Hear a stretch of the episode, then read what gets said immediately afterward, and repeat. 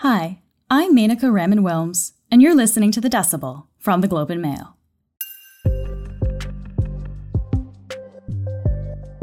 More than 1.7 million people have now fled Ukraine. As the fighting continues, Russia announced on Monday a limited ceasefire to let civilians evacuate. But it's not as promising as it sounds. The escape routes lead mostly to Russia or its ally, Belarus, not the countries where most Ukrainians are trying to seek refuge. And the last time a ceasefire was announced, Russian troops didn't stick to it. Meanwhile, Prime Minister Justin Trudeau was in London on Monday, meeting with UK Prime Minister Boris Johnson and Mark Rutte of the Netherlands. Today, Canada is announcing new sanctions on 10 individuals complicit in this unjustified invasion. This includes former and current senior government officials, oligarchs, and supporters of Russian leadership. The names of these individuals come from a list compiled by jailed opposition leader Alexei Navalny. These measures are part of extensive financial and travel sanctions that the West has imposed as a punishment on Russia.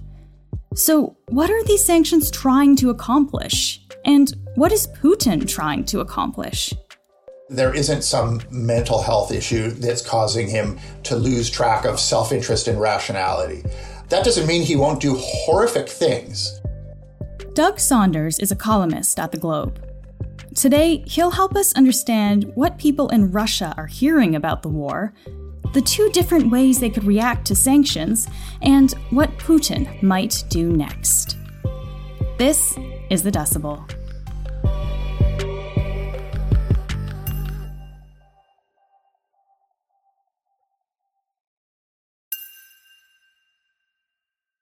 Doug, thank you so much for speaking with us today. My pleasure. I'm going to start with a deceptively basic question, I think. Who is Vladimir Putin? And, and what do we need to know about him that would help us make sense of his current actions?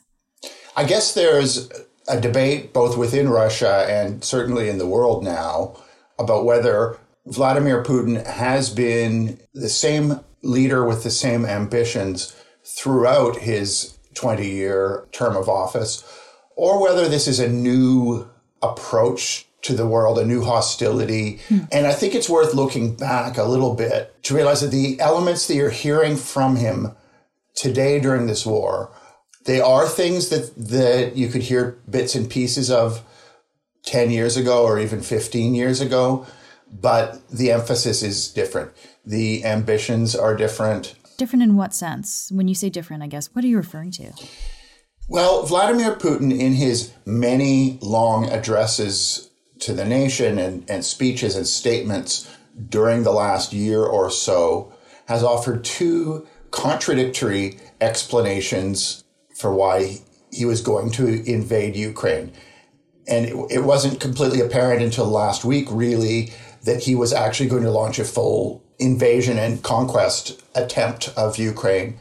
So on one hand, he was promoting this idea that there were either NATO or US or CIA or what he would call neo-Nazi forces trying to use Ukraine to attack Russia and that the Russian military needed to move in across Ukraine's eastern border and neutralize these forces, give Ukraine back its independence from NATO or whatever it was that he was promoting. I should note these ideas are are not based in reality. But a second idea that he was also promoting, sometimes in the same speeches and declarations, was the idea that there needed to be a military action against Ukraine to bring it back into Russia. Hmm. And he's also been using this term anti-Russia. What, what does he mean by that exactly when he, when he says that? That is some of the language that he uses in this second concept. Starting maybe a year ago, he started referring to Ukraine as the anti-Russia or an anti-Russia. By, I guess, which he meant it's a place by definition opposed to Russia. And, and to understand the motives behind that, you need to go back to 2014 when we had this huge public uprising in Ukraine. In 2010, Ukraine's highly contested election had put a pro Putin party and leader into power. It's not clear that it was fairly won, but it was eventually accepted. which worked fine until he tried to remove Ukraine from a distance steps program to start the process of being ready to join the European Union eventually. Mm-hmm. And the Ukrainian people really did not like this. There was a huge uprising against this withdrawal from the European Union. Now, it's worth stressing there's nothing contradictory in there. There's no reason why Ukraine couldn't be attached to the countries to its west and, and also loyal to Russia. So the only reason why this protest received a hostile reaction from Russia was because Vladimir Putin personally did not like it. So we had the so-called Euromaidan protests and a violent repression of them in Ukraine in 2014. And then we had Russia's first invasion of Ukraine and takeover of Crimea and creation of conflict in the eastern regions of Donbass. So this idea of anti-Russia comes out of this. It's a place that that should be part of Russia in Putin's mind, but for some reason is opposed to all the things that he wants. So therefore, it's like it's like kryptonite. He's Superman, and whoever is governing Ukraine is his undoing. And Doug, you've actually interviewed Putin before. Can you tell us what that was like and what he was like? Well, in a way, it was a precursor to what we're seeing now. And it really was the beginning of Vladimir Putin's outright hostility to Europe. It was 2008, and I had an opportunity to have dinner with Putin at his dacha with a number of other journalists. And during that dinner, which took place at midnight, he explicitly said he was going to re aim Russia's nuclear arsenal at the capitals of European Union countries. And this was his angry response to NATO countries having placed radar bases in Poland and the Czech Republic. That's quite a response. It was shocking at the time, and it showed that he's willing to use threats of nuclear warfare, even if remote and indirect threats, as part of normal diplomatic processes. Now, by 2008, he had crushed a lot of freedoms within Russia. He had shut down a lot of independent media. He had caused a lot of opposition candidates to disappear or die or no longer run for office. So there weren't a lot of illusions about about Putin in 2008. But this is the first time that the idea that NATO is not just a collective defense bloc, but is somehow a, an overt threat to Russia, had reached the world to the point that he was willing to make vague nuclear threats. Let's bring it back to the, the current justifications that you had mentioned there, Doug. So Putin's kind of had two reasons essentially for why he's taking this action in Ukraine. I wonder how people in Russia have reacted to those justifications. Does Putin have support from his own people? I, I would give that a qualified yes, but the qualification is that even today, a lot of Russians do not know that there is a war in Ukraine that is killing a lot of Russians. The Kremlin has banned the use of the words war and attack and invasion from any print or broadcast journalism discussing what must by law be known as a special military operation in Ukraine, to the point of shutting down the two most independent print and broadcast media outlets in Russia. So the newspaper Novaya Gazeta, which is the best newspaper in Russia, and, and it's one that's that's pretty independent, as well as Echo Moscow, which which is a national radio network, and shutting down things like Twitter. And this is the government shutting them down, essentially. And I should say, Novaya Gazeta was is not fully shut down.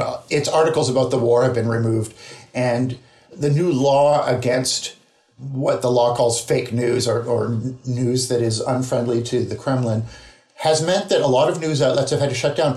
BBC's Russia service had to shut down all of its operations within Russia. It doesn't mean it stopped broadcasting into Russia. It's quite popular there. But they have a large staff within Russia who are unable to report. I believe CBC's actually done the same. I think CBC in Canada has also had to stop having its Russian staff operate there. So we're back to a sort of Cold War era where people are re- relying on samizdat, on underground media and voices and th- those sort of things. And much of the internet is now controlled and censored within Russia. A lot of Russians who are not politically active or plugged in probably don't have any idea that there's an actual full scale war of national conquest taking place in Ukraine. You see small protests against it, in good part because they've so outlawed protests at this point that anybody on the street protesting, including we've seen old grannies in walkers, gets dragged into a van and hmm. taken to jail. What are we to make of this pushback, however small, that is happening in the country? It's hard to say at this point because we don't know where it's going to go. And most importantly, we don't know how Vladimir Putin is going to respond to growing unpopularity of the war. Before, you could have other somewhat authoritarian minded democratic leaders in Europe, such as Hungarian President Viktor Orban, openly supporting Putin. This war has shifted that. Those guys have turned against Putin's war, if not the man himself. So he's isolated. He does not have support in the world. Even China is not willing to fully support this action. This kind of isolation that's happening of Putin, does that make him more dangerous? We don't know where he's going to go. The view of the Kremlinologists, political and military analysts, is that Putin remains rational. There isn't some mental health issue that's causing him to lose track of, of self interest and rationality and they'll act in a calculated way. That doesn't mean he won't do horrific things and push through limits. Invading another country, which hasn't been done on a full scale level this century by anybody, is walking past any lines of fully generally understood rules of international engagement. But we have to remember, he has done these things in other places. So the weapons of mass destruction barrier has been passed in other wars that Vladimir Putin supported. Would he use nuclear arms? Most people think he wouldn't, which isn't isn't all that reassuring. But the fact that he's threatened to, that that also crosses a line that okay, yes, he did when he sat down with me and those other journalists, or at least threatened to re-aim them. It's very different from saying he's placed his nuclear arsenal on a special form of alert during an active war.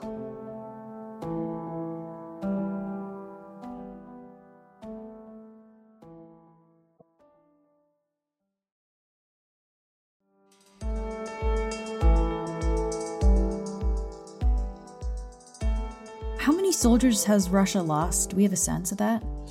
I don't have a count right now, and you get very different numbers. I mean, r- official Russian reports put it in the hundreds, and official re- Ukrainian reports put it in the many thousands. But it's a lot, and it's going to be felt. And one thing you need to know about Russian military, it's viewed as within Russia as not so much a profession as something that your sons do for a while. And for a long time, the Russian military was sort of a welfare system. It had many, many hundreds of thousands of soldiers in it, but the international view was that most of those soldiers were doing their terms of military service as a way to keep unemployed young men off the streets.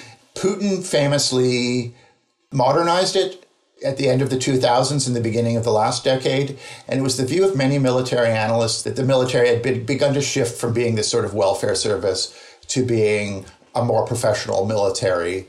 And what we've seen during this conflict is that, yeah, there may be some elite units, but the, the bulk of the army remains this group of young men who really don't know what they're fighting for and are not particularly well organized or led who send messages back to their mothers saying, "I had no idea I was going to be in Ukraine, and my life's in danger now. I don't don't know who I'm supposed to shoot at because these people look like my cousin." So there's there's a real crisis within the military emerging. I want to, I guess, take this idea of public perception a little bit further then, because uh, in addition to what they're hearing about military, there's also, of course, the, the sanctions that much of the West has now put on Russia, devaluing the ruble, the currency, limiting the ability of people to travel, uh, blaming Putin, sanctioning Putin, and a bunch of uh, people close to him as well. Do we have a sense of if these actions are actually going to make a difference in how people in Russia perceive the war?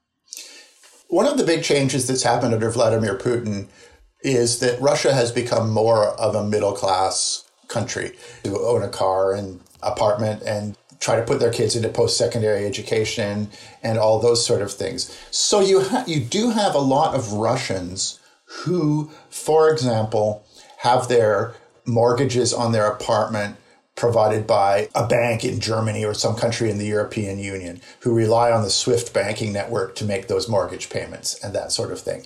Or who regularly buy IKEA furniture or Apple products or things like that. So the sanctions are going to hit the Russian middle class in a way that they haven't before. Previous sanctions, including the powerful sanctions uh, initiated by countries like Canada after the 2014 invasion, were aimed at elites. This is different because we are hitting the Russian middle class. So, how are they going to respond when they realize they can't move their money, even make their mortgage payments, that they can't buy the stuff they're used to buying? There's two ways people can respond. One is by blaming the people who are putting the sanctions on them.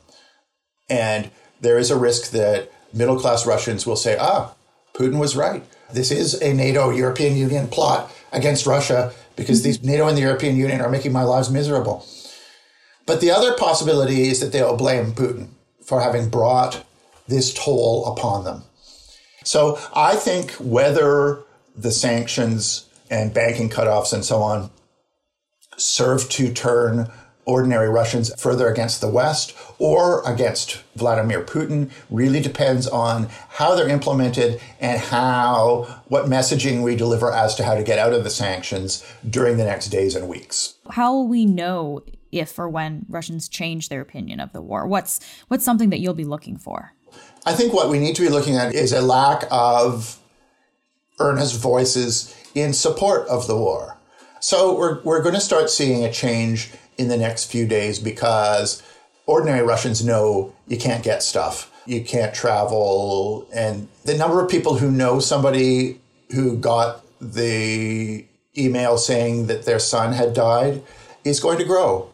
And I don't think we should be optimistic that any of these sanctions are going to create a regime change, right? They are not going to cause the Russian people to rise up against Vladimir Putin and overthrow him and cause a new democratic leader to come in in Russia. And that's not the purpose of the sanctions anyway. They're designed to bring about a, a cessation of outright military hostilities in Ukraine.